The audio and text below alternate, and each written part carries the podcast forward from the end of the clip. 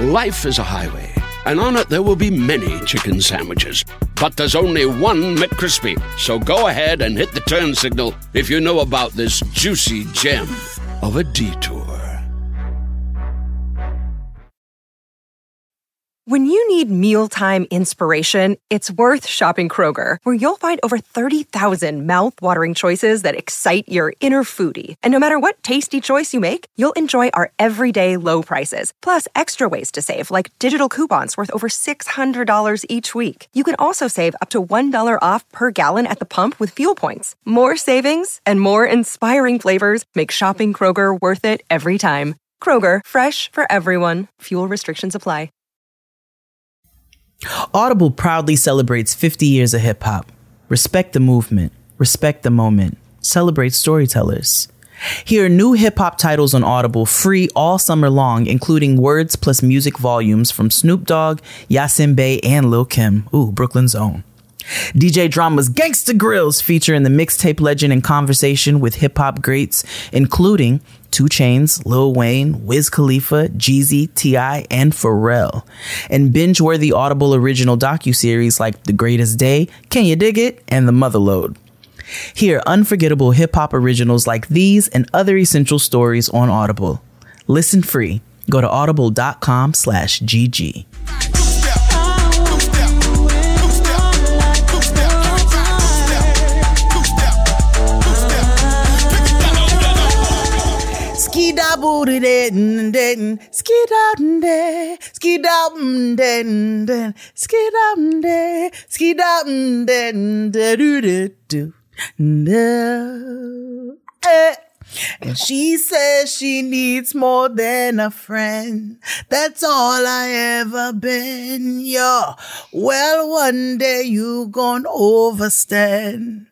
Yo ba do ba dee ba boo And I remember the first time that I met ya. How could I forget ya? When you smiled and I turned and I said to you, yo, yo, you're pure and true. I'm in love with you, in love with you, in love with you, in love with you. I'm in love with you, in love with you, in love with you, in love with you, yeah.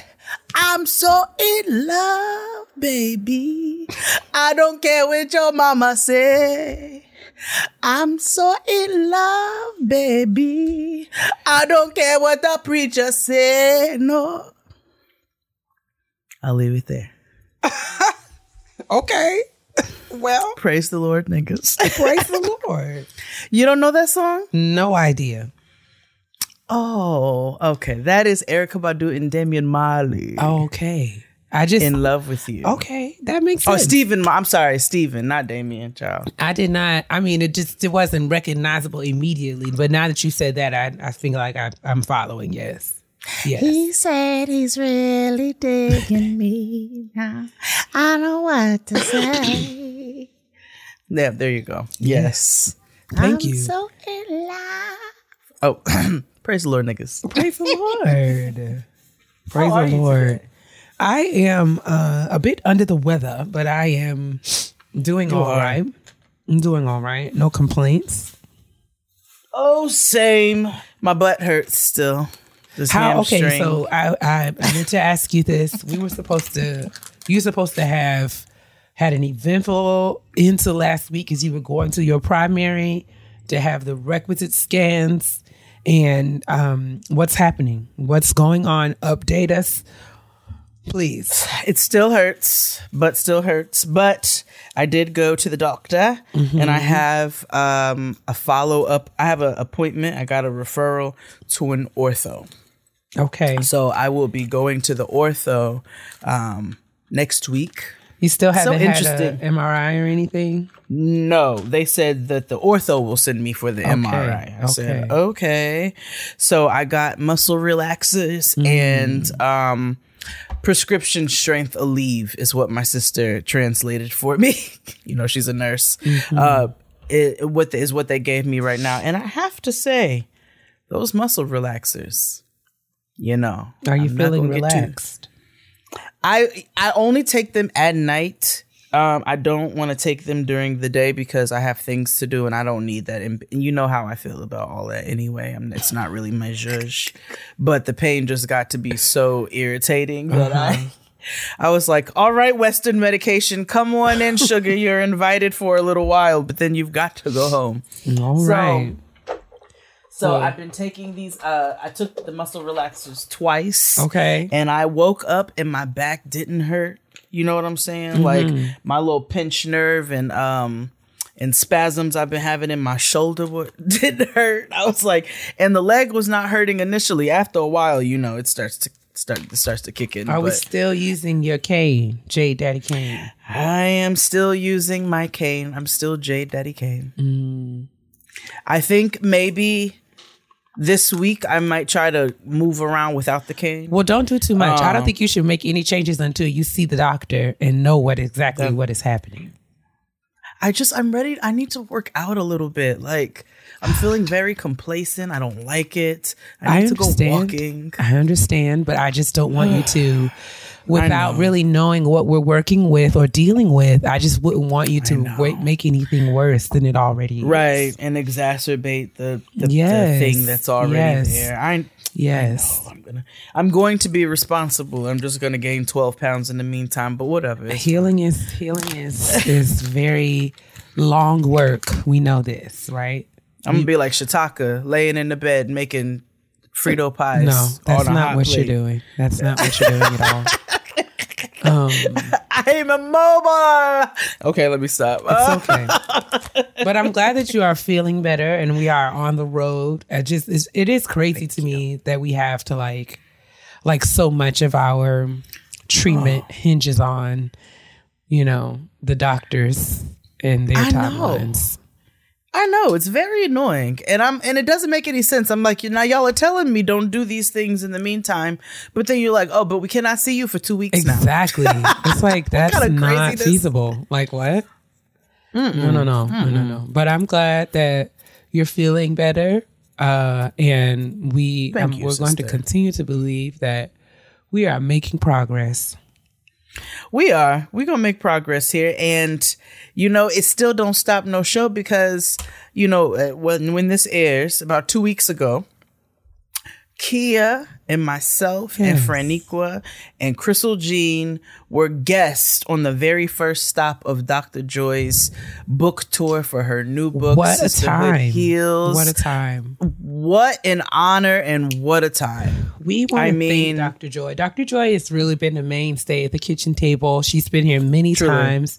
Um, and I don't know that we, I mean, we've always uh, just really had a great deal of respect for her work. Yeah. Um, Yeah. and the way that she's impacting the world. But to really sort of see and be a part of what she's doing with Sisterhood Heals is to sort of made it real on a, a next level for me. So I just want Mm-hmm. to acknowledge Dr. Joy for being the great gift that she has been to Black women everywhere, for giving us permission and uh, tools and resources for prioritizing ourselves and our health. And with Sisterhood Heals, I think I love what she's doing to really sort of highlight the relationship, uh, the relationships that we create with with one another. Absolutely. How community has been uh, su- such a pivotal piece of our of our uh, of the ways that we care for ourselves and care for one another. So shout out to Mm-hmm. Dr. Joy. I mean, the brilliant, the one, the only Dr. Joy. give her her flowers. I just the uh, the change in just the viewpoint on therapy in general um over the last you know few years honestly you know a lot of our mothers are not willing uh, i'm not saying your mother is not willing but a lot of our mothers are not willing to even touch therapy you know what i'm saying and so still working hard for us to be one generation behind and be advocating for it and having ones like Dr. Joy to advocate for black women um, to fully feel good Yeah. within ourselves is just and you know and to and to give us permission to do that healing and do that work i think is just such a beautiful beautiful place and she deserves so much just for opening up this space um and i also want to shout out ashley Yes. Cherry, uh, who was facilitating. She works for uh, for Dr. Joy and Therapy for Black Girls and was facilitating everything behind the scenes for the Sisterhood Heals uh, first stop of the tour. And Ashley, we are just really grateful for your um your diligence in communication your clear communication and just really just handling everything so beautifully and and seamlessly behind the scenes i just think Absolutely. you deserve your flowers as well. So Absolutely. Shout out to Dr. Joy. Get your copy of Sisterhood Heals. You are not going to be disappointed. Period. Do it and do it right now. Dr. Joy got me together during the panel, okay? Because I had There a was very some live toxic action- viewpoint. No, no, no. it was. there was some live action reframing that ha- happened at the. it uh, was. It was so loving too. she she It asked the question. much what like did she say? perhaps we Oh. should think about that another way. She was like, "Okay, I know who I had up here, but I'm going to have to pivot this really quickly." It was during the Q and A. Somebody said, "How do you have you ever had to handle friends who are jealous of your friendships?" And da, da, da. and I, I was like, "What? No, we're not lovers. Why are you jealous?" Jay, and Dr. Jay was said, like, "Stop being jealousy. weird." Okay, wait a second. Jealousy is actually just an emotion that is saying is- that you need something else. And I Yes. said, "Come it's on, an man, you better." expression of an unmet need. And I That's think it. what a beautiful reframing of that, It right? was. Jealousy gets a bad rap, but oftentimes it is just an expression of an unmet need. And a lot of times, if we are honest and admit the times when we feel envy or jealousy, and if we to explore that, it is often connected to one of our own needs not being met.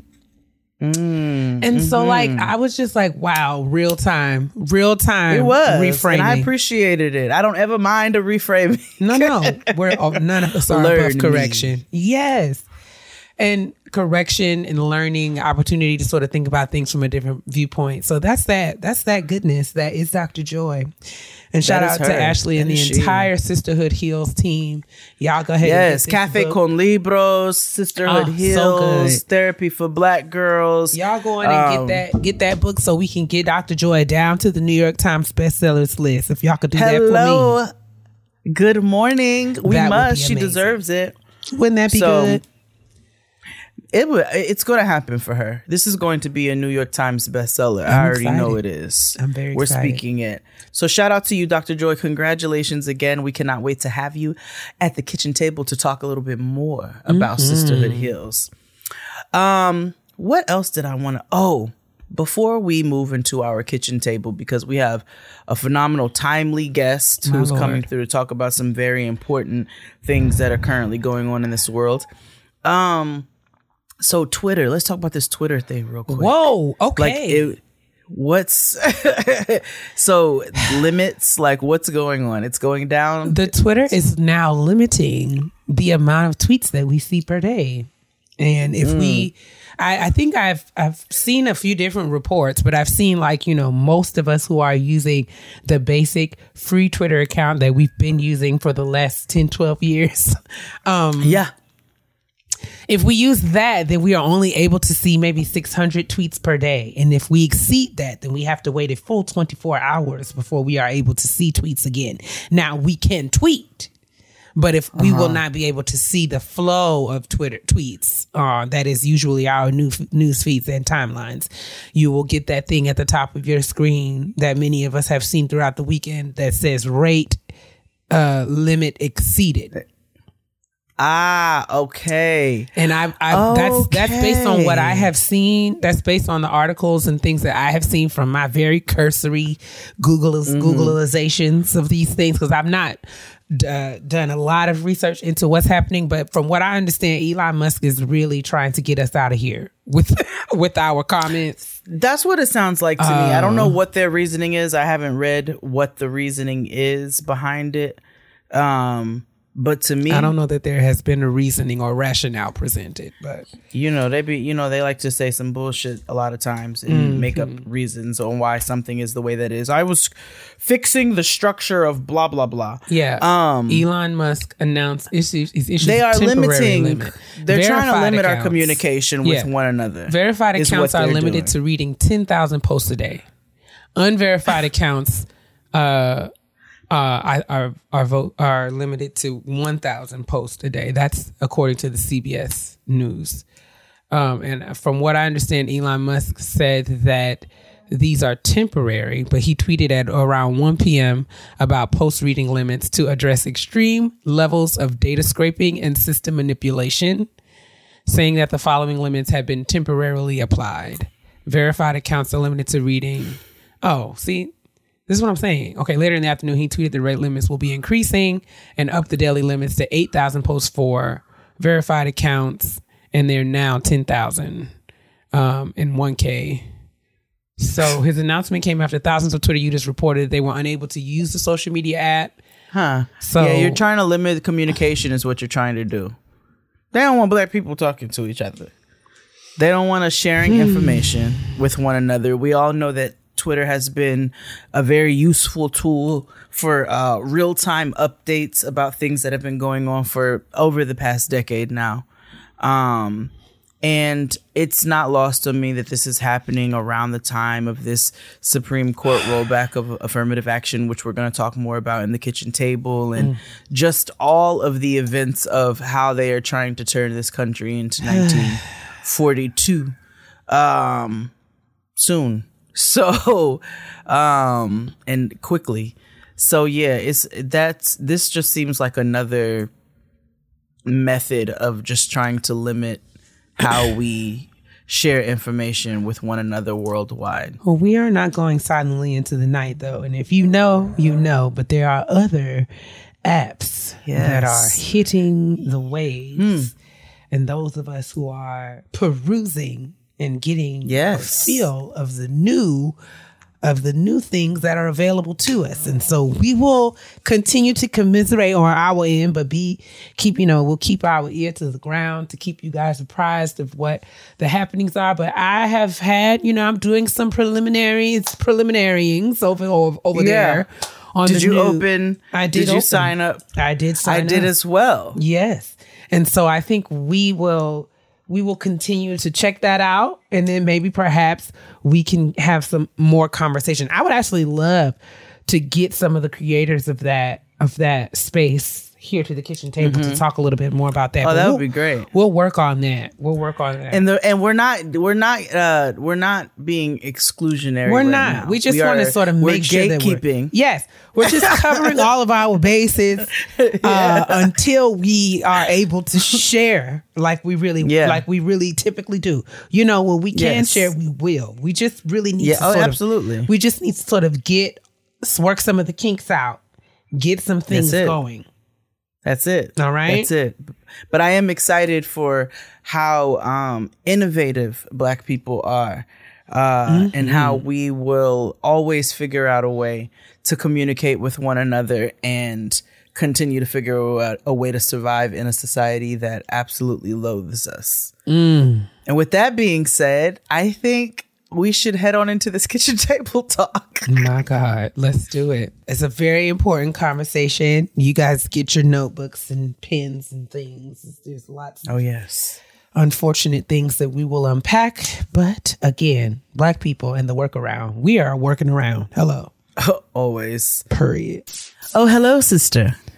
What's up, sister? So, have you heard of the app Hinge? I've heard a few things here and there, but I don't know that much. Well, it's a dating app, you know. No, uh, not trying to throw any hints your direction, but howsoever, it's an intentional dating app. You know, we both speak very much about intentionality and all that we do. Do we not? We want to do stuff on purpose. right. And so it's the app that is meant to be deleted. Okay. Well, I'm good at deleting apps. Yes. Yeah, you know, you just build a little easy, you know, unique profile using their feature called Hinge Prompts. And the prompts helps you showcase your personality and share your mm. interests and your humor and your, your dating intentions. Mm. Okay. Are you intrigued? I'm, I'm not close. I'm not close. Let's talk through it. Let's talk through it. so they have a couple prompts and I think I think it would be fun for us to do some of them together, you know, just a little warm up, you know. So Okay. Date vibes like what together we could the best way to ask me out is by what's your date vibes looking like Uh, have a plan. Have a plan, young man. Have a plan. yes. I don't like. Yeah, I feel like I have to make a lot of decisions in my life. I have decision fatigue. So if you make decisions for me, like real, like good ones though, don't be out here choosing chicken fingers and French fries for the table. Because okay, but uh, we are grown. And what's the best way for somebody to ask you out? Just tell me what time to be ready. Oh, oh, you like somebody to be assertive. Mm-hmm. Like I said, I have decision fatigue. I'm making decisions all day long. Tell me to be dressed at seven o'clock. You don't want no hemming and hawing. Yeah, if I'm telling you that I'm already available on Thursday night and then you say, okay, so what you want to do? I don't got time for that. That's fair. You want somebody who's going to move with intentionality, which is why Hinge is so amazing. Because it's built to move with intentionality. Absolutely. Uh, that that that uh, particular chapter in your life is closed, but for those of us who are still exploring, it seems that Hinge is the place where that can happen. So if you're looking for a meaningful relationship, download Hinge today meet someone great, and then delete Hinge when it feels just right. Life is a highway, and on it there will be many chicken sandwiches. But there's only one McCrispy. So go ahead and hit the turn signal if you know about this juicy gem of a detour. Want to connect with a family member who doesn't speak your language? Then check out the language learning program Rosetta Stone on desktop or as an app. Rosetta Stone is designed to immerse you in the language you're learning through an intuitive process. Plus, the True Accent feature even gives you feedback on your pronunciation. And with a lifetime membership, you have access to all 25 offered languages. Get started today. Visit rosettastone.com backslash pod 50 to get 50% off your lifetime membership now. That's rosettastone.com backslash pod 50 for 50% off. Welcome back, everyone, to the kitchen table. Yet again, we are here to unpack mm. the horrendous goings ons of this horrible planet that we call home. And we have a special guest here to help us do that. I'm so excited because, you know, I love to extend the invitation to my friends and colleagues to mm-hmm. join Jade and I at the kitchen table because I am blessed to be a person who has brilliant people around her at all times. I don't know how I got so fortunate, but we are very grateful. Because you're brilliant. Today, well, we thank you. Today, I am very grateful to have my friend and colleague, Dr. Marshall Anthony, joining us to the kitchen table. Welcome, Dr. Anthony. How are you? Thank you so much for having me. Thank you so much for having me. I am uh, glad that this is an extended weekend. Yes. considering the extended foolishness of last week. Yes, yes, indeed. Yes, indeed. Uh, Marshall Anthony is a higher ed scholar. He spent his life, his career working in the higher ed policy space. And we are here today uh, because the Supreme Court continues to undo all of our civil liberties as Black and Brown people in this country. Uh, and we are here to discuss all that has happened that pertains to uh, the recent Supreme Court decision around uh, affirmative action. And Dr. Anthony is going to help us sort of to parse through what has actually happened, what it means for us, um, how, and we're going to process this together as a family, and then maybe talk a little bit about uh, despite this feeling of heaviness that I have, this heaviness and hopelessness and defeat, we still must. Uh, we still have responsibilities to to do to do something to continue to fight on for ourselves and for our future, and so we're going to talk a little bit about that. So, welcome again, Dr. Anthony. Yes, blessed be the Uh, fruit. May the Lord open all of that.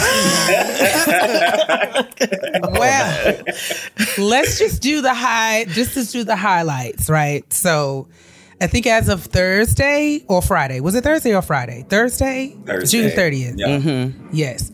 Thursday, June 30th, Supreme Court met and uh, basically determined that the consideration of race in college admission, college university admission was unconstitutional. Uh, and I d- believe in direct violation of, uh, is it thir- 14? I don't remember. I think it's, I think it is one of 14. those things. Uh-huh. Yes. Uh, and so uh, th- th- that with that decision, um, uh, colleges and universities are no longer uh, legally allowed to consider race in the holistic uh, review of college uh, and graduate school applications. And what that means is that, you know, um, affirmative action laws that were passed years ago, I believe seven states, or is it seven or nine? It's Was it? about nine it's. Uh-huh. it's about nine states have had already, uh, you know, um, at, at the state level, uh, sort of roll back affirmative action. But with this Supreme Court decision, it is now a national um, situation. And so, you know, college admissions. Talk talk us talk us from the beginning. Okay, let's talk about the um, what is it? The Bakke case of 1978. How do we get to this place where race was, uh, you know, how, how do how do we get to the place of affirmative action? Um, and then we could talk about what's happened more recently. Yeah, so um, affirmative action uh, really came in the era of time of like this great society, type of like all this legislation in the 60s to correct, uh, you know, years and years and years of exclusion of uh, Black folks in uh, just America. Um, and so it came around, uh, you know, President uh, Lyndon Baines Johnson, one of the many uh, you know pieces of legislation policy act that he took was one of them was affirmative action. And so affirmative action was really meant to rectify um like uh, just racial disparities historically um in higher ed and uh, government contracting. Um but it, like you mentioned it's sort of been under attack since its implementation. And we've Correct. seen a series of cases after cases after cases that Mm-hmm. have really peeled back uh, its effectiveness in many ways. We saw like, okay, well, it can't be used as uh, just looking at race alone. Then it Mm-hmm. got where you just can't use quotas. Then we have it where it has to be a part of holistic review. And so um, it was at least safe to say that most likely, sometimes it's not the best to go to su- the Supreme Court because it typically, yes, gets saves, but roll back in many different ways. And so, unfortunately, we've seen the the, the ultimate rollback last which was a complete overturning of the decision. Right. And so to address the systemic uh, elimination and oppression, or like, you know, black and brown people have been systemically, uh, you know, we've we've lacked access to educational opportunity. Uh, you know, affirmative action policies was were policies that were enacted by the federal government uh, to try to to address some of that systemic exclusion um, by giving colleges and universities, um, you know, you know, some means of looking at college admissions within the context of race and race relations in this country. which is hand in hand.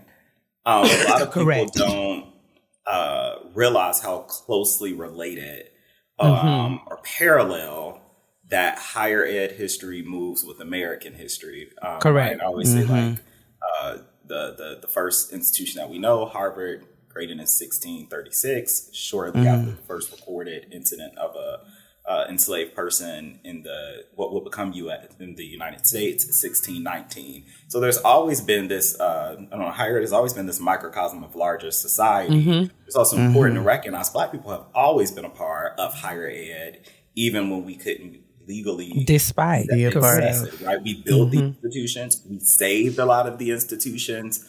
Um, chattel uh, slavery by selling our people, and so when sometimes people talk about like what's fair and what's right, uh, we never really got a fair shot in these uh, systems and ivory towers that we build with our own hands. That unfortunately just kept us out of what will, of what they will become. And I have, so who else did affirmative action benefit outside of just black people? So the the the group that it benefited the most were um, white women.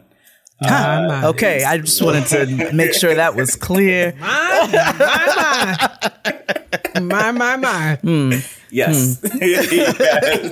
the group that you know Becky's with the good or not good hair Um, With the thin it- hair, it yeah. benefited them the most out of it, and so there's also this uh, this myth that we black folks have been the only recipients of it. I would even argue we never even saw the full, full potential of it in the first place. Mm-hmm. Um, like other groups have. Mm-hmm. Mm-hmm. And it's interesting that that that uh, white men are not the only ones who have fought for this to be eradicated. Um, no. no we no, got no. Clarence Thomas, black ass, and other white women who have benefited and are in the positions that they're in because of affirmative action who have fought against it. Mm-hmm. Yeah, there's a lot of rhetoric that's been out there uh, around affirmative action um, recently, and even you know throughout history. What has been this is why it's so important. We talk about all the time around the kitchen table about how like having access to quality information, being consumers of truth, uh, and you know it's it's so critical because people love to be out here lying on you know how things actually work, right? And so. That being said, there's been a lot of conversation from the Asian American community. Uh, they have been uh, the most vocal around the ways in which affirmative action has been particularly harmful to them. Um, and I think a lot of that has really been steeped in this notion of this, you know, model minority and all of the anti blackness that comes um, you know, with this distancing from blackness, right? And so, uh, a lot of the Asian American community have deemed uh, last Thursday's decision as a victory. Uh, which has been which has been interesting. Um, Marshall, can you tell us a little bit about that history? What that that how we've gotten there, how we've gotten so far from the truth as it pertains to what affirmative action actually is, how it actually functions, and then how people have been using it. Uh, Yeah, recently. you know, I always say like I was uh, my my training has been at the intersection of been trained by a story ed, sociologist ed, and an economist of education. And so all of those are at interplay. And then my black experience, a black man from the South, um, where I didn't need any uh, schooling to validate No theory. any of That's correct. my, you know, personal experience. If not, it's been like, oh, okay, um, I hope. Right. So again, back to the, um, you know, this notion that higher ed and uh, America have always had this interplay. Uh, the unique portion about the racism part is the anti-blackness of it all, and so one thing that can um, unfortunately, in this country, what gets deemed as patriotic or American, especially even now we're literally having this conversation the weekend of the 4th of July, is anti blackness. And so sometimes you have communities of color that really want a shot at the American dream that are coming from situations um, and countries and circumstances that we can't even imagine. Um, and unfortunately, the narrative is, well, in order for me to assimilate or become, you know, a part of this country, and we can have a whole separate conversation about, you know, immigration rights and the conditions that put people in positions to uh, perform their American identity in a certain way. One of the downsides is, in order for me to fully assimilate, is I have to adopt this anti-black perspective, rhetoric, um, perceptions around there. And so, just historically, we tend to always get the short end of the stick. Um, Black folks do, even more specifically, I say black women who have a unique, um, uh, even more unique experience within this uh, country.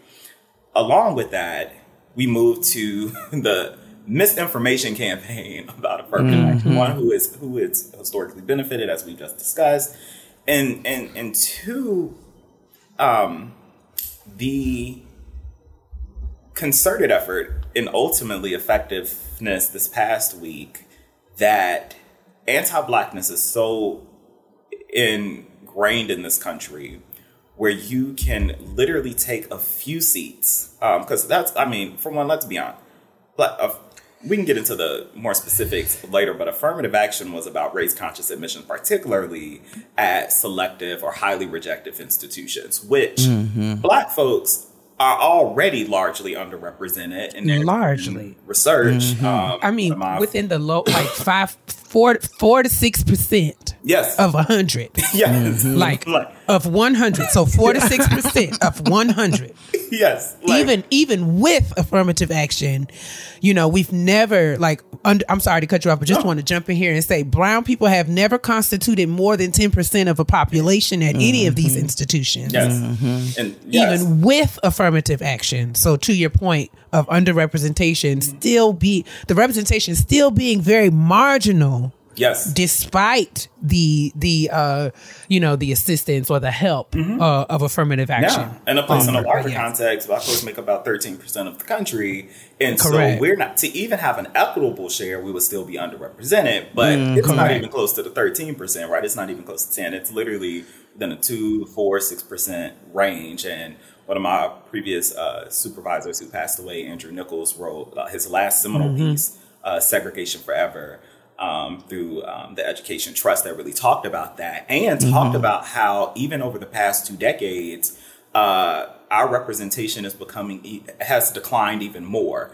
And so, you know, the fact that um, anti-blackness has shaped a perspective that literally is unfounded um, is bizarre to me. And then to think mm-hmm. about the few that are in, the few of us who are mm-hmm. represented at these selective institutions to let me not get pissed, but like to, to the narrative that they didn't deserve to be there, or they don't mm-hmm. qualify, also speaks to the misinformation. Because I always say, and I did this work for my dissertation work, a lot of these selective institutions, they're not, it's they're not um they're not letting black folks in just for shits and giggles. Can I say shits and mm. giggles? Like they're just Yeah, not. Yes. You have, to you have to meet certain merit qualifications to even get in the door. And so we, mm-hmm. we too have to have the same GPA. We too have to have at least an average median, something with the standardized tests, which are also anti-black, to even mm-hmm. get in the door. And so um, it, it's it's just bizarre that that perspective had been used. And you know, you, they they received a bunch of amicus briefs, uh, statistical research that that further, um, you know, found those yes. those claims from students from fair uh, uh, fair admission unfounded, and they still just went with a perspective, all because of misinformation, all because Yes. of misconceptions, intentionally. Root, Yes. largely rooted in anti-blackness. there's hmm. this notion that diversity sullies the quality of excellence or mm-hmm. like you know you cannot have diversity and and Right. excellence. They cannot coexist mm-hmm. because to mm-hmm. offer black people seats means that we are ch- lessening the quality the overall quality of the applicant. And that speaks to this notion that the black people who were admitted or were admitted via affirmative action were somehow less qualified than their white counterparts. Oh, yeah. And that has never been true. No, never. actually, and we are never been true. more qualified. If Absolutely. you come from a background such as mine, and you know, black folks are not a monolith, but Mm-hmm. systematically we lack wealth. So to come in with already limited ca- social capital, economic capital, to Mm-hmm. still be able to meet the merit requirements to get in the school, I would argue that we have a greater, that's why I issue sometimes when people talk about resilience, we have an even greater resilience and even greater grit to get Yes. our black asses in the door when the thing that's really uh, the issue that they should be arguing against, um, especially that subset of the Asian American community, uh, of the Asian community. It's not all, but that It's subset not all. is That's true. Yes. the issue is like what you really should be looking at wasn't affirmative action. It's these legacy admissions, it's these standardized Yes. testing, it's this merit based aid, it's these uh, college application fees. That's what's really keeping you back uh, from being in these uh, institutions that you claim are because of black folks. Fault. All of those remain legal to this day. Uh, just wanted to point that out. legacy admissions, uh, legacy admissions at these uh, very select, highly selective institutions still remain uh, illegal, very much in fair play. 43% of the students admitted at Harvard are admitted because they are legacy that. admission, Forty three right? percent. That's 43%. crazy. 43%, right? And we're still over here arguing over the 6 to 8% of black people they don't want to uh, you know, let in. Black and brown people they we are arguing over those 6 to 8% while 43% of students. Now, legacy admissions hold more weight than actual, you know, meeting the requirements because many of these legacy admits as the data show do not or would not have met the admission required standards had it not been for the fact that their fathers and grandfathers uh, attended the the institution. Absolutely not. And so all of these things we have to sort of like you know let's let's let's think about it all let's put all of these things into perspective here and we as as black and brown people we have to arm ourselves with the knowledge and the information that is accurate and true and veritable and verifiable Yes. Mhm. hello Yeah. uh, versus what we hear in the media and getting getting caught up. I too, I got caught up, had to steady myself, right? Almost got caught up going back and forth with that Candace Owens, Oh, right? gosh. Who who, you know, who ha- was raising her, of course. Uh, uh, her opinions down to the shade room, and I just helped the people in the shade room comments to remember that that that Candace Owens dropped out of the University of Rhode Island. Okay, and attending attending a university does not make you an expert on admissions or how admissions ought to be run. Mm-hmm. Okay. And so she is not someone she is not someone that we ought to be listening to. No. Her perspectives, her opinions are just that, opinions, okay? And so Just because she to can see both sides of the room at the same time does not mean that she knows all. No, That's just that. And instead of She is not at all action, qualified. Yes. they should have been coming for mediocrity in action, right? Because Period. That's that's where the fundamental root is, and, and even now, I'll be honest with you. Like I've I've seen even some of the coverage when the um, last Thursday, and since then, like the coverage of it is just not accounting for these contextual issues, and are still It's not. my issue is a lot of the hosts um, or the people that are interviewing folks are not actively pushing back against what against the misinformation. They're just letting it slide. So if you're saying if it's like, well, black folks are not getting like they're not they don't qualify. Where where's the evidence of that?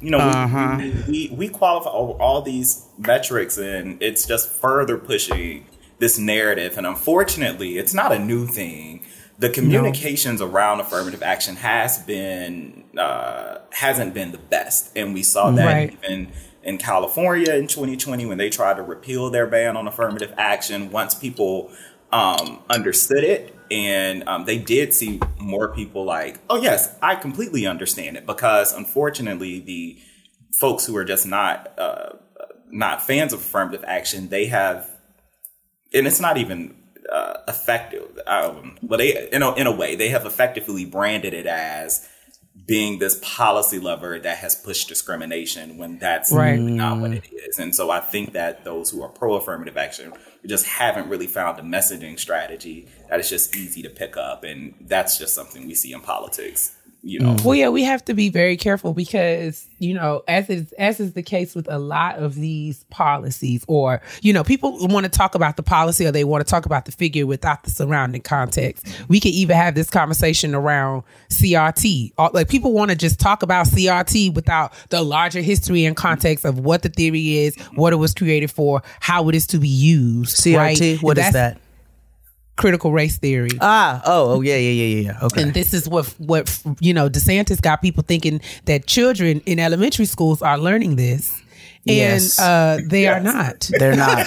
They're not at They all. are Actually, absolutely It's still an not. They are not. in grad school. Like, In high- CRT right. is still- Wait, I mean, deep down in grad Yeah. school, I mean, Yeah. deep. It's not Yeah. like it is not something that you you know. You have to be a very intentioned Yes. person. I took a critical race theory class at at Columbia. Yes. Mm-hmm. and it was not you know it was not no accident. I knew that i was taking a mm-hmm. class in critical race theory. I knew what mm-hmm. critical race theory was and i was trying to learn more about its use and application in my particular field. And so i took a course to that effect.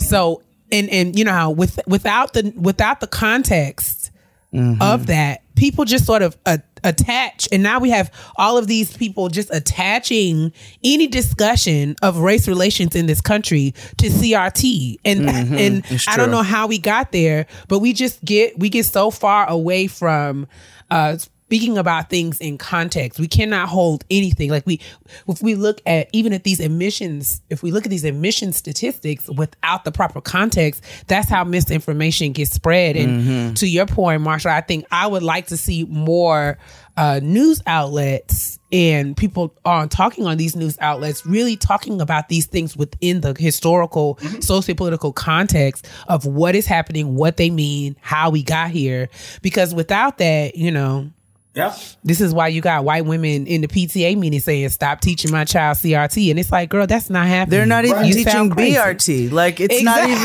like I like don't- there's nothing like what do you you sound crazy they're, they're not teaching it and then also even how some of the misinformation is presented affirmative Mm-hmm. action is often talked about in terms of enrollment but it's Right. not talked about also in terms Mm-hmm. of something that i've been advocating behind the scenes is ad- admittance data so when you apply Mm-hmm. to college they get an application rate right that's there and then it's how many actually did the school admit and then of right. those admit, there's a thing called yield. How many did you yield? And typically colleges will um, like over admit because typically they only get about 50% of the people who will agree to come. And then you get to enrollment.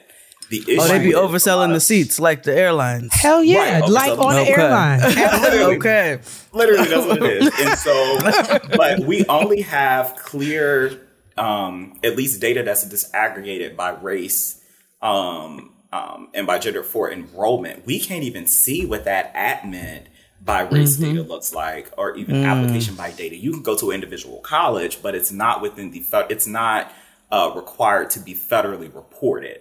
And so Okay. there is a part of this decision that um, we you know unless we go to every individual school and say i want to see your application rate by race i want to see your admit rate by race um, I, I think there are even going to be some nuances that we don't even pick up with what's federally reported hence why we've been arguing like for the ed department to release those data points because some schools collect them but they're not most likely going to federally report it because it's i mean they can even hold up you know the the enrollment data already looks a mess um in terms of the disparities. And so you know my next you know my question is also well you know if these institutions care so much about rate I, I- I did find it was slightly interesting and i can now speak about it now but i'm like you know of the colleges that uh, were in favor of affirmative action, I would challenge them to say, you know, when we look at their enrollment data, it's still a mess. Um, and so I often ask, you know, how to what extent did you care? Um, Yeah. Even your enrollment data still um, falls. Uh, it just still has an underrepresentation of Black people there when you compare it to the percentage of Black people that's in the state, which is which is a uh, which should be something that especially public schools uphold because mm. public schools get their money from tax dollars. Mm. So I know this is a very mm. new decision. Well, Lord, obviously, so- and everybody's just kind of wrapping their heads around it.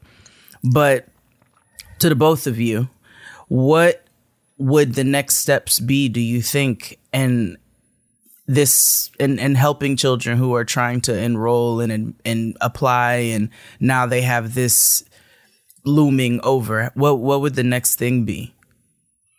Yeah, so I would say one of the pieces of silver lining um, is that a lot of people have been having this conversation about what should the next steps be. Um, I released an op-ed about it in last December, talked about like, hey, there are steps that the Biden-Harris administration can take now to combat it. Let's get a hold. One, they, you know, any institution, which are majority of them over six thousand, receive Title IV federal financial aid dollars, and so there are, um, you know, standards and protocols that they have to adhere to from the education department, and the education department can play a, a- a critical role in helping to roll back uh, uh, the you know various other measures that anti-blackness or racism has showed in, as we mentioned, standardized tests, merit-based aid, application fees, uh, ending transcript withholdings. So many students are only having to pay, you know, have a twenty dollar parking or library fines and can't get their transcripts. That's ridiculous. Mm, that and is so I also don't want people to think like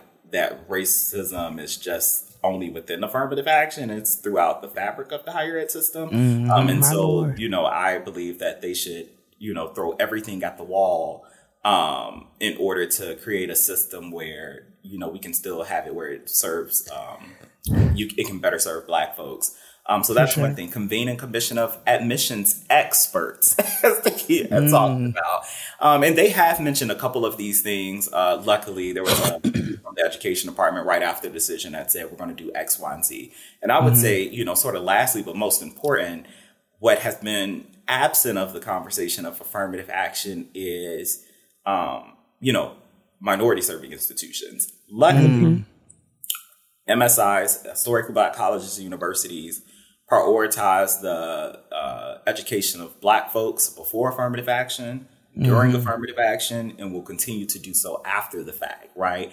And I, I, think that, you know, to be able to still have something that we can call our own that is still going to be here to support us, I think yeah. is commendable. The downside is these institutions are underfunded. And so just under resourced, yes. go say, if all of incoming black folks or current black students decided to go um, all of us decided to go to MSIs to be educated, um, receive a better quality education, which they do for our people. You know, that has to go in tandem with ensuring these institutions get their funding. And we see in several states, um, including uh, Tennessee, Maryland, Luckily, mm-hmm. the uh, mm-hmm. lawsuit was agreed to be passed. Uh, FAMU is um, suing the state of Florida to get mm. all of these um, to get their money back um, that mm-hmm. they have been absent from or underfunded for several decades, and so that mm. has to go mm. hand in hand in order for um, those institutions to have the equitable resources to support them. If not, we we are on the track um, back mm-hmm. pre 1954 where Ooh, we most likely will have a separate education system that is unequal that put us in the situation in the first mm. place. And so okay. I am glad that the administration is like putting a call to action and saying let's invest in yeah. institutions. Um, but it's going to have to take a concerted effort to make sure that happens. I think a lot of institutions have also been very vocal, releasing lots of different statements and commitments and promises that they will still hold equity, inclusion, diversity uh, a very high value on their campuses. And I think as consumers, as families, as folks who are enrolling or potential enrollees at these institutions, we do have the right to ask the questions that need to be asked, Absolutely. and to to really ask people to really show me how how Okay, so how? How sway? How? If you say that you, uh, if, if you are still committed yes. to um, to serving underserved, historically marginalized populations, mm-hmm. admitting those students, if you say those students are still welcome on your campuses, yes. now it's time to really put your money where your mouth is and really demonstrate to these families mm-hmm. how you're going to, um, you know, ensure that their education uh, won't be negatively impacted by this by this policy change. Mm-hmm. Um, and we have to now's the time for us to pay attention. We have to go to campuses to visit, to ask questions, and to really push people yeah. on on these things. Uh, you know, because institutions, even though they uh, you know, will have limitations as far uh, as you know considering race in admissions. You mm-hmm. know, there will mm-hmm. be other ways in which they can they will they will now be forced to demonstrate their commitments to DEI on their campuses, and it's okay for us to ask people, okay, so how y'all gonna do that? um, mm-hmm. And I, it's not it's more than okay. It's actually required. We actually must yes. do that because to Marshall's point, um, unfortunately, our our MSIs are not resources resourced to to educate all of our students, and so mm-hmm. many of our mm-hmm. students will still be forced to attend pre- predominantly white institutions. Uh, that that will be the only options that they will have as far as their post secondary education, mm-hmm. and as such, you know, we have we have got to to really work to see uh, what other uh, things can be put in place to support these students and families. But all of these things still matter. Ask questions. We still have to find our ways to vote. Elections matter. Uh, yeah, and I especially think this, now. This, especially now, yes. especially now. I mean, we see all the way up. Uh, you know how this has implications. Mm-hmm. You know, nationally with uh, you know Supreme Court seats and all of that, but even locally, thinking about mm-hmm. how money is spent uh, how these, you know, who who determines, who makes these determinations about funding um, at the local level. These are these are the kinds of questions that we need to be asking um, of ourselves uh, as far as our local government is concerned as well, because mm-hmm. it, really does make a difference. Mm-hmm. And, and, for the um, white allies or any allies that are non-black with funding that want to donate uh, their funding to HBCUs, and we can talk about HBCUs mm-hmm. specifically, considering the context of this conversation. Mm-hmm. Make those funds unrestricted so those schools can do what they need. They know how to best serve My their Lord. students, um, yes. and so a lot of times we get the headlines, but we won't see how the how the funds are classified. And to talk mm-hmm. about like why mm-hmm. it's important, you know, HBCUs have a cumulative endowment of about two billion dollars, um, mm. while more than fifty 50 predominantly mm. white institutions on their own have more in endowment more funds, right? And so then all uh, 107 HBCUs put together. Mm. Yeah, it's just it's just wow. And so um, donate your money, but trust that the, the the institutional leaders who are experts in this know how to use the funds, and to the institutional leaders too. Like ensure that you're using those funds to best serve um, best serve the the myriad of students who are there. We also know mm-hmm. in the, mm-hmm. the, literature that not everyone has the same experience, um, mm-hmm. even amongst our own uh, community, where whether that be HBCU, yeah, Black Church, you know, mm-hmm. and so mm-hmm. ensure that there are resources that support that support students' holistic needs, because clearly, clearly, uh, if we don't do it, then who? And so exactly. it is a matter of you know, literal, like this is the way that this is our only option um, is to make sure we're great at the home front. Um, yeah. to, because if, if not, then I am even more deeply concerned about what our completion, attainment, yeah. uh, retention, like all mm-hmm. of the, and then mm-hmm. ultimately um, our wages and like which we are already um, quality of life because of yeah. structural racism mm-hmm. puts us right. behind.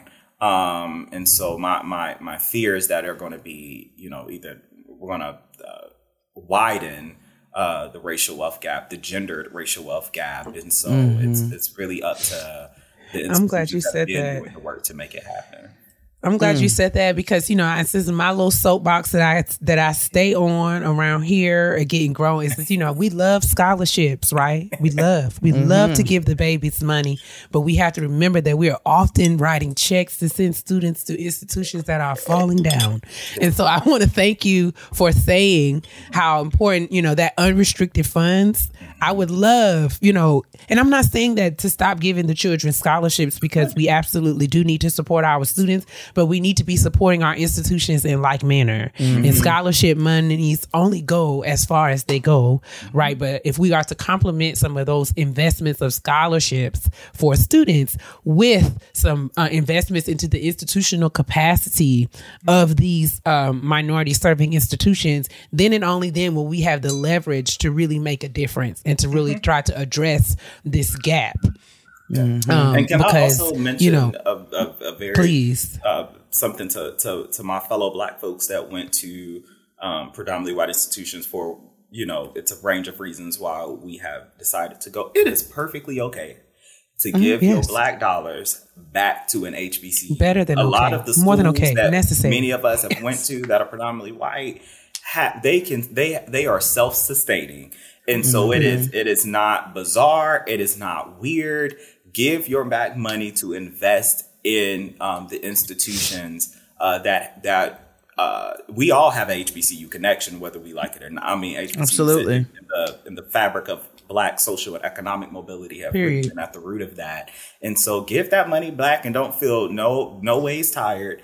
Um, I know a lot of us tend to like make it specifically for if we give to the predominantly white institution, we will restrict those funds to a certain program. Mm-hmm. Um, but mm-hmm. also make sure, especially considering a lot of these anti uh, diversity, equity, and inclusion policies, what's uh-huh. going to happen if your institute, if your alma mater is in a state that's literally disbanding the program that that one or two programs that you were giving to. I think again, this is a, another perfect example where it's okay, bet let me give it over here, and so uh, you know it, the the likelihood there's a greater likelihood that your dollars will go directly to the needs of Black students, um, and so I'm a champion of that. I love that you said that. Absolutely. Thank you, Marshall. We Yes. have only like this has been a really comprehensive conversation.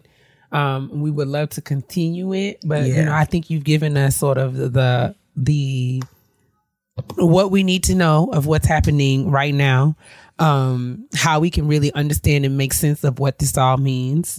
Um, just bear in mind that you know it's the elimination of the consideration of race and admissions. Is not just like oh these are black people. We are letting them into our into our institution right now. It's basically saying we cannot consider the fact the ways in which race has been a determining factor in their lives. So the fact that they have not had access to certain opportunities or the same opportunities as their counterparts because of their race, that's what colleges are not able to consider in in admissions. Um, so let's be conscious consumers of information let us continue to ask questions of people who we know have the right answer uh, and take everything with a grain of salt. Is there anything you want to leave our listening audience with as we sort of think about how we move forward from here? Yeah, I would honestly say off that point because I know a, a, a lot of the discussion, especially in mainstream news or consumption, is on race blind and race neutral approaches. Those approaches, researchers have studied them. Those approaches do not guarantee racial diversity, um, and, it, and they actually ignore systemic barriers that you know prospective students of color uh, can breach. Uh, you know, well, we hear what about income? What about zip code? What about the, the best proxy for race is race itself. Um, and, and we have evidence that, including in those states with bans on affirmative action, the enrollment um, of Black and um, Latinx students uh, at publicly funded flagships decline. They they decrease. It inhibit their economic mobility. And so, at, you know, however we can do it within the within the confines of legality, um, race must be centered. And I think it, if if we're in a content creator culture now, I think it's uh, I, I think it's the you know we can lean on the zeitgeist of the moment and find really innovative strategies to still center race in college admissions. I love that. Yes, thank you. I, will- well, we will link your op-ed and other resources in the description box so that if folks want to sort of uh, walk away from this conversation with some resources that they can use to continue, uh, you know, to inform, you know, their future steps, trajectories, work in this area, we will do that. You always welcome to come back. Thank you Yes. for sharing, um, you know, uh, all of you and your work on this platform. We really appreciate you. Um, and we have to continue to find our way to fight and um, you know move forward despite the conditions i think one of the things that we do well particularly well it's our superpower as black people is you know we move around We do. you know you know they cut us off at one way and we move around figure it we are out. not we will not we will not be deterred No. we will continue to do what it is that we've set out to do we're going to underground railroad our way right on out of this um Sure will. and save the country from itself yet again. absolutely And again. because that's again. and what we continue to do I do want y'all to know that, lord. that when Clarence Thomas kicks it, I'm gonna host a block party, and I that's I just want everybody to know that everybody's welcome. Hot links galore, chicken wings, potato salad. It's gonna be a celebration. I will be there. Yes, Same. And I will bring the devil egg. Thank you. Thank you all. Yes, Thank you so much, Marshall. We appreciate you. Let the people know where they can find and follow you if you like. Yes, thank you so much for having me. I'm a huge fan of, of the podcast and the work that y'all are doing to really just get information out to the people in the community. And I think uh, at a time like this and for the years that you all have been doing this, I, I, I applaud you for it. And it's uh, truly innovative in this approach. But yes, please follow me on, uh, you can find me on Twitter at MC Anthony JR, MC Anthony JR. Um, I'm there on Twitter. I'm also on LinkedIn. You can just type in my name, Marshall Anthony Jr. there. Um, and follow me and I'll follow right back. So thank you so much for having me. Of course. Thank you, Thank friend. you. Thank you, Dr. Marshall. We'll talk to you again soon. Thank you so much. Audible proudly celebrates 50 years of hip hop, 50 years of culture that birthed the most prolific storytellers of our time. Respect the movement, respect the moment, and celebrate the storytellers.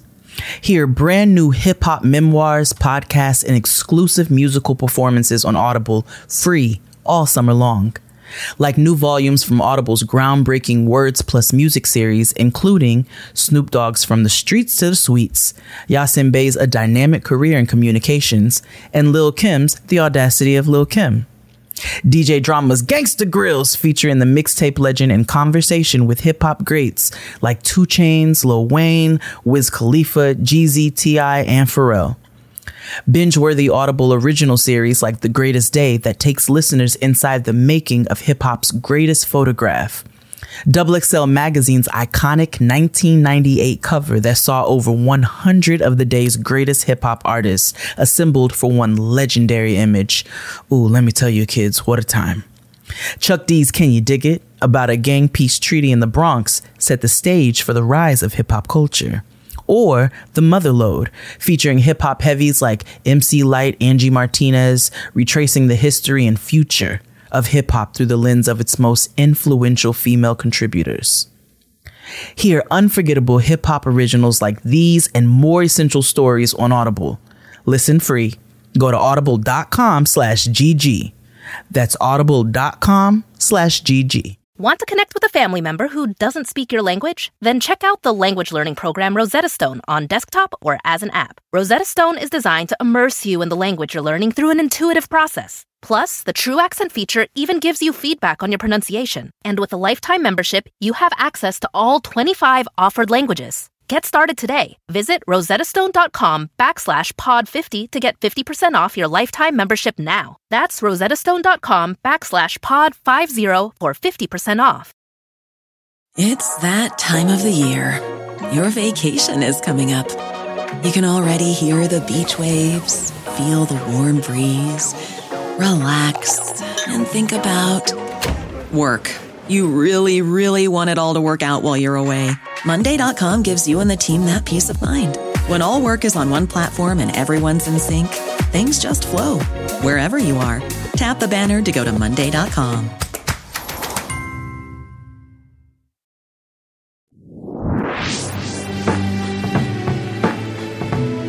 All right. I mean, a juicy kitchen table for your nerves. We're going Ooh. to close out this conversation in this episode with our last few graduation announcements. We just have a couple to uh, get through here. And so Jade and I are going to jump in and finish these out. Um, and then we'll Some close- positivity behind Yes. all the negativity. this is what we need. This is how we are pivoting um, to sort of to, to get us back uh, in the way of speaking love and light. Um, all right, so let's move. We have an announcement from uh, Shanta. Uh, and this is uh, this reads hello to my beautiful cousins jade and Keia i'm writing to congratulate my daughter sarah sullivan for accomplishing her high school diploma um, from venice high in los angeles i'm grateful for her uh, I love her and I wish her continued success on her future endeavors. And that's from her mom, Shanta. So thank you, Shanta, for writing in and Thank congratulations Shanta. to young Sarah Sullivan, uh, Venice Come High on, School. Sarah. Yes. Congratulations, Boo. I love this We are us. wishing you uh, very well in your next steps of your life. Absolutely. Our next one comes from Zalika. Hey. And she says, "Hello, cousins, Doctor. Praise the Lord, niggas. Hello, cousins, Doctor Takia and Chef Jade. Let me start by saying, though I may not know you both personally, you feel like family. So you're family in my head, and All I love you both. Oh, we love you back." We I'm do. sending this graduation shout out for my beautiful goddaughter, Miss Shanice Randolph Corbin, my Tootsie Roll. That's it. On May 18th, I, she said Tootie Roll, but I'm going to assume that's Tootsie Roll. On May 18th, 2023, she graduated from Suffolk Community College with her associate's degree in culinary arts restaurant management. Brr, brr, brr. To say I am proud of her is an understatement. The last couple of years, she's dealt with a lot of obstacles, including attacks to her health, but she pushed through and succeeded. I know she will continue to do amazing things. Thanks for always celebrating the graduates from the godmother of now, Chef Shanice. Yes. Come on, Shanice. Congratulations. And I Zalika, this. thank you so much for writing in. And thank you for the pictures. Yeah. Oh, wait, hold on. Let me Scott. see. Oh, yes. Come on, Chef Shanice. Chef Shanice. You better contour. You look amazing. You look amazing. Yes, you do. And our next announcement reads Hi, Chef Jade and Dr. Keia. Love this podcast, and this is my first graduation shout out. I absolutely love this tradition. Happy to join in. I've been waiting for this. My name is Amara. I would like to shout out my nephew, Lumiere. Who graduated Lumiere. from PK, pre-K this June. As his Haitian father intended with his name, Lumiere has brought such a light into our family's life. As a young black boy, I love watching how joyous you are and authentically, uh, how authentically you enjoy life. Shout out to my sister who is gently parents him despite how much he pushes her buttons. I am, active, I am actively watching her undo our own generational family trauma and heal herself through her parenting. Shout out to my brother-in-law who ensured that there was a zero wrinkle regalia. Lumiere was the freshest four-year-old with the Merlot three-piece suit. Go ahead. Come on, Marlo. Here's a picture so y'all can not only see the level of detail, but the personality of my amazing nephew. Love you so much, Lumiere. From your TT, keep shining, boo. Oh, yes. Look at Lumiere. Look at these shades. And First of all, pose on them, Lumiere. giving- pose on them. I mean, it's the accessories for me, okay? It's It- giving. It's It's everything. it's looks. It is looks, okay? Lumiere. Yo, Lumiere, don't ever let nobody call you nothing else. Period. Okay, I love don't let them for shorten it. us. Don't no net like Lumiere. That's it. Okay, period. No love last name. I love it. I love it so Yes. much. All right. Next up, it says, Doc, Dear Dr. Keia and Chef Jade, I am very proud to shout out my damn self. I know that's for right. graduating with honors from the Amsterdam University of Applied Sciences with a bachelor's in law. It took me a long time, including a few heartbreaks and a depression, to get here, but I got it. I will follow up this degree with a master's in law and I'll eventually go on to become a judge. Black judges are rare in the Netherlands. Come on. Yes. I want to thank myself for not giving up and keeping my eyes on the prize. Furthermore, I'd like to thank my friends and my family for their undying support, and I'd really like to thank you two and the mm-hmm. Reed for getting me through it when I thought I wouldn't make it. You lift up black people by being yourselves, and that's what I needed a lot of times to be lifted. I hope to shout out myself again in the future. In the meantime, please never stop doing what you're doing. P.S. Chef Jade, you mentioned on the show we didn't have good food here in the Netherlands, and I personally think you only went for the Dutch white food. Actually, didn't. You did mention you love Certevi, so hit me up the next time you visit, and I'll show you Period. and get some bomb food That's in it. Amsterdam. I appreciate All we that. need is a connect. Much love and appreciation, and that's from Geraldo. No, Waldo, Faldo. I love it. Congratulations, Congratulations, Geraldo. yes. And we can't wait to hear about Judge Geraldo. I know that's right. Um, hi, Chef Jade and Dr. Keia. I want to send a graduation shout out to my baby sister, Sydney McNeil. She graduated summa cum laude from Rowan University. She was able to do this despite ending her senior year in high school on a truly awful note due to the panorama. She missed her senior trip, her senior prom, and a proper high school graduation, and all of the fun uh, end of the year events. She missed all of that only to start college with the same circumstances and missed out on the true college experience. Still, she persevered, and I couldn't be more proud. Love you, Sydney. And that's from Aaron. Thank you for sending this, Aaron. Shout out to you, Sydney. And thank you. Uh, you know, I'm proud of you too, girl, because what an ashy way to start in, in uh, your career, college um, career, but you did it and you did what needed to be done. And here you are in your regalia. I hope you are as proud of you as we are of you. Shout out to you, Sydney. Come on here. Shout out to you, boo. All right. Next up, good evening, Chef Jade and Dr. Keia. I hope I'm not too late. You're not. Yeah, no. but I would love to congratulate my baby girl, Miss Cassidy Andrea Francine McDonald, All right. on graduating from pre-K. She has tested into kindergarten early and is reading, writing, and doing simple math. I'm so proud of my little diva, and I know she will be someone great. I can't wait to see what life has in store for her. Love her proud mommy, Soraya. Oh, Yes. Look at her. She's four. She says she's a she's a tall four year old. I know that's She's right. adorable. Team tall is what she is. Tall supremacy out here. Is this the is this a helicopter? What's this? The Barbie? What's this? Child. This I the Barbie helicopter? I mean, it's very intense. Go ahead, Miss Cassidy, Andrea Francine McDonald. Do amazing things, baby girl. Very proud of you, girl. Um, Super cute. All right. The next email is actually not an announcement, but a question. and so we will continue on to the announcement, which reads Me finally graduated, y'all. Uh, thank you for sending the pics. Hi, Jade and Keia. Y'all don't understand how grateful to the heavens I am that I found your podcast two years ago. I needed a safe space to remove my mask, and your podcasts have done just that. So thank you. I'm Jamaican born and raised and moved to Chicago at 17 year, years old by myself to pursue higher education. Let's just say the first two years living here didn't count as my mental health. Uh, and my current environment was that of a 2000s Madea movie. Oh, Jesus. Anyways, Oh, I have finally graduated from DePaul University with a bachelor's in business management and has successfully landed an okay paying tech role right out of school. This is a long time coming as the devil did try hard to keep me down, but the Lord said, uh uh stop. And I'm grateful. I'm living in a space of gratefulness, and I love you, ladies, so much. I love the safe place that is your kitchen table, and I wish you both enormous peace and blessings for your future. Thank you for giving me the space to feel celebrated, and that is from Maddie, Maddie. Maddie, Maddie Kalu. Thank you, Maddie. Come Maddie, on, You look amazing in your graduation flick. Okay, and Are- congratulations okay, to you. The boobs are sitting. I mean, the legs are glistening. the skin you is look skinny. amazing.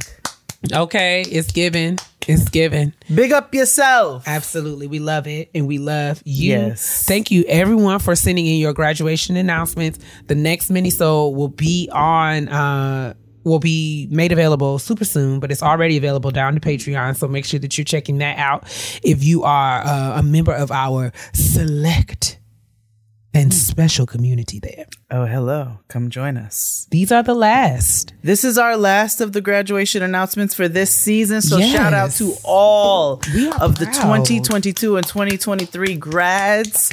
We are super, super, super proud of you. And um, as Keia and I continue to expand, we are still trying to find ways where we can celebrate with you all uh, a little different. So, but we're going to keep these graduation announcements going as long as we're here because everybody deserves um, deserves to be celebrated. So, yes, from getting grown, we love you all. Congratulations. I know that's and right. we're going to close this out with a little petty peeve, are we, sis? Let's do it. and I want to be very responsible of the things I say to my sister. Because everybody know I can be real petty. P E to the T T Y, honey, honey, honey. It's time for the petty peeves. And I don't know if you've seen, I feel like the Times might have done something on it. The Gnats this year. I've heard. I've heard. It, they're also here.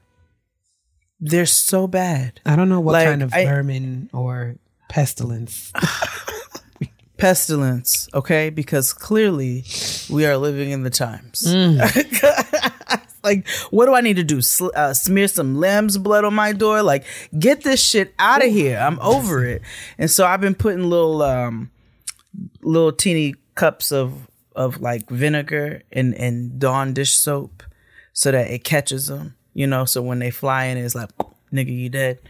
Uh, but they are out of control this year. That is, it's not an exaggeration. I don't even have any fruit out. No. I don't have no fruit out. I clean like I don't let Trill's food sit out like that. Like it's just it's bad this year. And I'm like between that and the haze, we haven't had a proper summer and it's all it's July now. The haze. The haze, man. The haze. Oh, It's I was like this every year for the past It's intense. four years now. Niggas are living very just I don't know the side of the times. That's all I can think to myself. I don't know what the hell is happening, but it's awful. And we need a revolution. Yes. What's your petty peeve? Um, my petty peeve, I don't really know. I, I think what is top of mind for me is, you know, on the heels of our last conversation about like self acceptance and accepting that our bodies are changing. Uh, I am very much in a place where I am. I'm being sort of tested in in that regard, right? Because when I see, like you know, I feel like consciously I see that I am, you know, training, I'm working out, I'm trying to be diligent, trying to be consistent. And like we said last week, you know, the body responds as it wants to, not like it used to. Um, No. And sometimes I ease, I get very discouraged. Like, you know, I look at footage, pictures, you know, and you know, and I I still get very much in my feelings because it feels like it's not working, but I just have to sort of work through all of my mental hurdle around Yes. uh you know? So i guess I, I want to find a way to be at ease and content with mm-hmm. who i am and the way mm-hmm. that my body is bodying right now and try to mm-hmm. find space to be grateful. Um but sometimes you know like i see myself sitting in that chair and i'm like wow i still look big as l and i just have to sort of work through. I have to work through. And this is just me being honest that my mm-hmm. petty my mm-hmm. petty peeve right now is that i am struggling internally with um you know just the the image stuff that I mm-hmm. you know the the work that I'm and I feel like I'm trying to make progress. And sometimes I do feel like I am making progress but it's just not one of those days where I'm feeling progressive. No, that's fair. That's fair. I mean, listen, body, there's body dysmorphia, there's body, you know, body challenge with body acceptance and, and shifts and changes. And when you're used to being a certain way and you realize you're probably never going to be that way again, that's another kind of settling that you have to do. And Yeah. it just be like that sometimes. I mean, I think that's just the long and the short. Be like that sometimes. yeah, man. You know, sometimes sometimes it's for a week, sometimes it's for a little period. Mm-hmm. But you'll there you can fall into it. Take a I day, eat you some rice yeah. cakes, sit on the couch, watch TV. And then the next day you'll celebrate the fact that your body can do all that gym shit that you be doing. Yes. That's what I will do. But I just want to be honest and for those of us who mm-hmm. maybe you know, every day is not going to be an amazing day. Every day is not you're not going to feel like you are, you know, Word. doing it, doing the damn thing every day. You're not going to feel like that every day, but you have to find a way to continue to show up and push through. Um, but also, like you said, sis, create space to allow those feelings, to honor those feelings, and accept that that's what you feel. Um, Yeah. but not sort of let the feelings subsume you. So that's where I mm-hmm. am. And if that's where you are, know that you're not in it by yourself. Okay. No. Sometimes Because I told you I'm own very. I'm feeling very sedentary with this Yeah. fucking leg. I mean, even though I'm doing shit still, I still feel like I mm-hmm. can't do what I want. And you're right. I just gotta, in order not to make this shit more irritated, I just have to let it be until we know what's what. And if that means that I gain seven pounds in the interim, then so the fuck what? You'll lose it back. Yeah, it's fine. You'll lose it back. I ain't never, you know, I, it's not like I've, it's like I be in the gym. All is well. It's not All like well. I'd be there. All I'd be well. outside frolicking though, and I'm mad that this has stopped my frolics. Well, the air is the air quality is terrible. The air quality is all. Do you know we went to the water park the other day? Okay, you know what? Petty peeve part two. Okay, we went to the water us. park the other day because we're Uh-huh. trying to give multiple days to Noah of celebration, mini celebrations for her tenth birthday. Mm-hmm. I mean the Oh big one zero. It's giving a double decade digits. of Noah. How are you feeling about that, sis? What is that? How does that? I've had some challenging moments. Really? gonna hold you. Tell me. Tell me I mean- is challenging. Well, just sometimes looking at her and being like, "Damn, you're hmm. never gonna be little again, and you were just little. It's so crazy. Just very Like, small. And then Tristan's ass is gonna tell me like he was like in five years she's gonna be 15, and I was like, please shut the fuck up. I need to lay down. I need to lay down. Like, let's focus on right now and right now. I can't. oh my god. in I five can't. years, I can't. Yeah, and you know what? You know what? It, it, it- in all honesty, too, it has um, it it like kind of puts mortality in your face more so. You know, where you be like, this nigga grows rapidly, which means I grow rapidly, which means What is like, happening? in ten years you'll be this. Yeah. in ten years I'll be that. my god. And you know, li- listen, th- those are that's a whole nother conversation.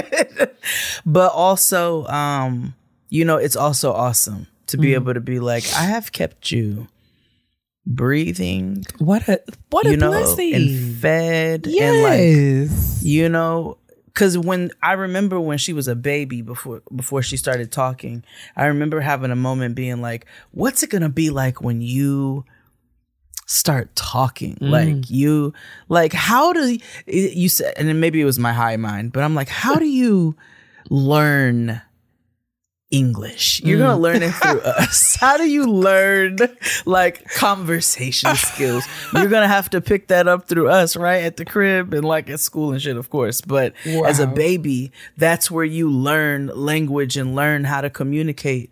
And I would think that to myself when she was a baby, like, that's so crazy how you all like just develop into these little people. And so now, as she's 10 and just having these conversations and saying shit to me like, mujer, please. Here, please. it's just, you know, you just have these moments where you reflect and be like, there was a time when you didn't talk. Yeah. And now you talk too damn much. And that's because you learned from us. wow. And it's just so, you know, it's just, it's, maybe I'm high right now. I don't know. I usually am. But, but it's, it's pretty awesome that we have kept her, uh, you know, alive and that she's like, you know, just growing into her own person and, and it's really awesome to see those personality traits continue to just like pop up like flowers. And I can't wait to see what else she does, but also like not too quickly. Yes. Yeah. That was What a in a beautiful nutshell reflection. of Noah turning 10 and how it's fucked with me. And then, of course, you know, you have everybody else because as much as we tell people stay out of people's uteruses, they don't. Um, so, of course, there's also the thoughts of people like, she's 10 and y'all still talking about, like, are you gonna? ah, ah?" I'm like, please, please, please, Mind please, business. please, please. so, so that's a that's another another conversation. But yeah. But that's this episode of Getting Grown. Thank you all so much.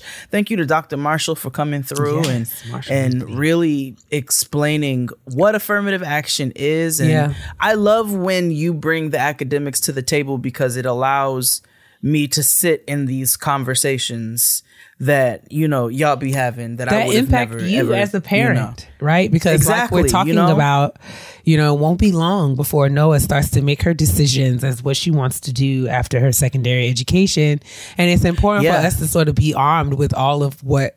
All of the truth of what is actually happening versus Exactly. this- what the media will have us to believe about. Exactly. Because the one on. question I wanted to ask you all, but I said I'm going to save this for when Dr. Marshall comes back because I know that we're going to host a series of conversations, Yeah. especially given everything that's going on.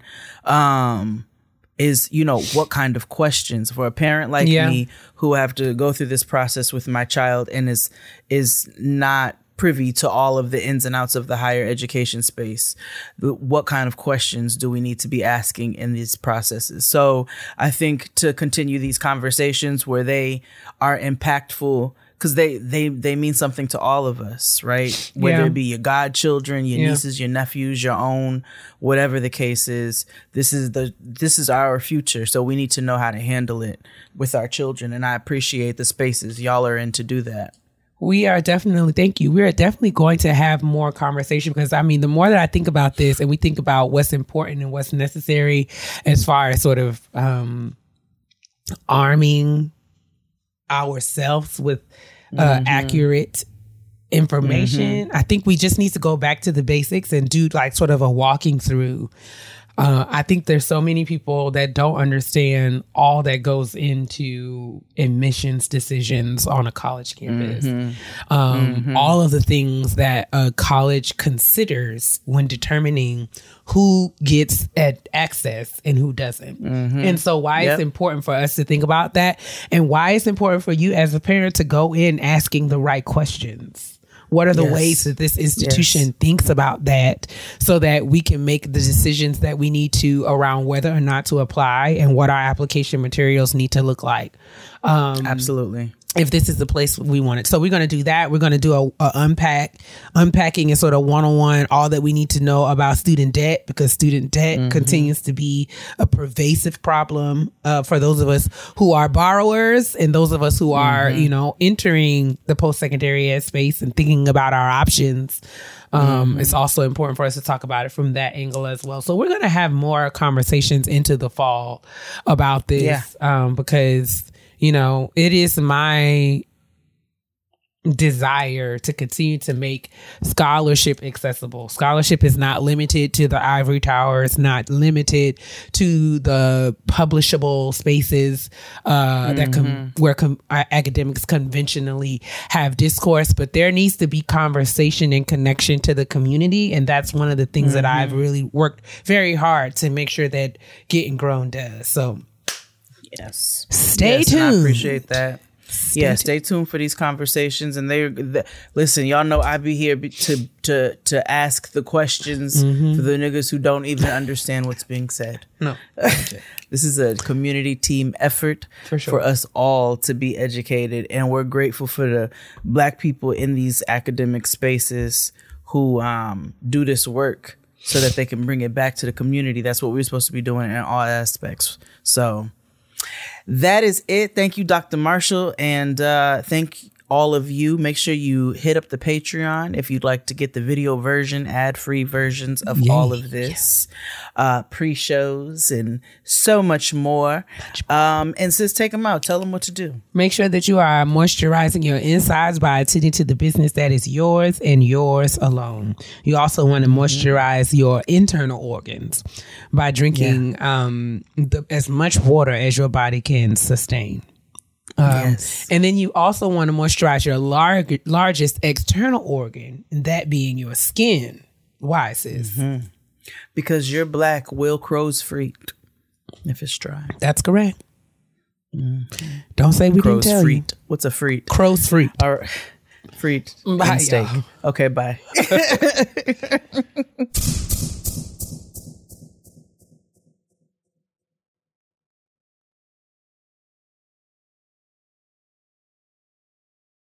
It's that time of the year. Your vacation is coming up. You can already hear the beach waves, feel the warm breeze, relax, and think about work. You really, really want it all to work out while you're away. Monday.com gives you and the team that peace of mind. When all work is on one platform and everyone's in sync, things just flow wherever you are. Tap the banner to go to Monday.com.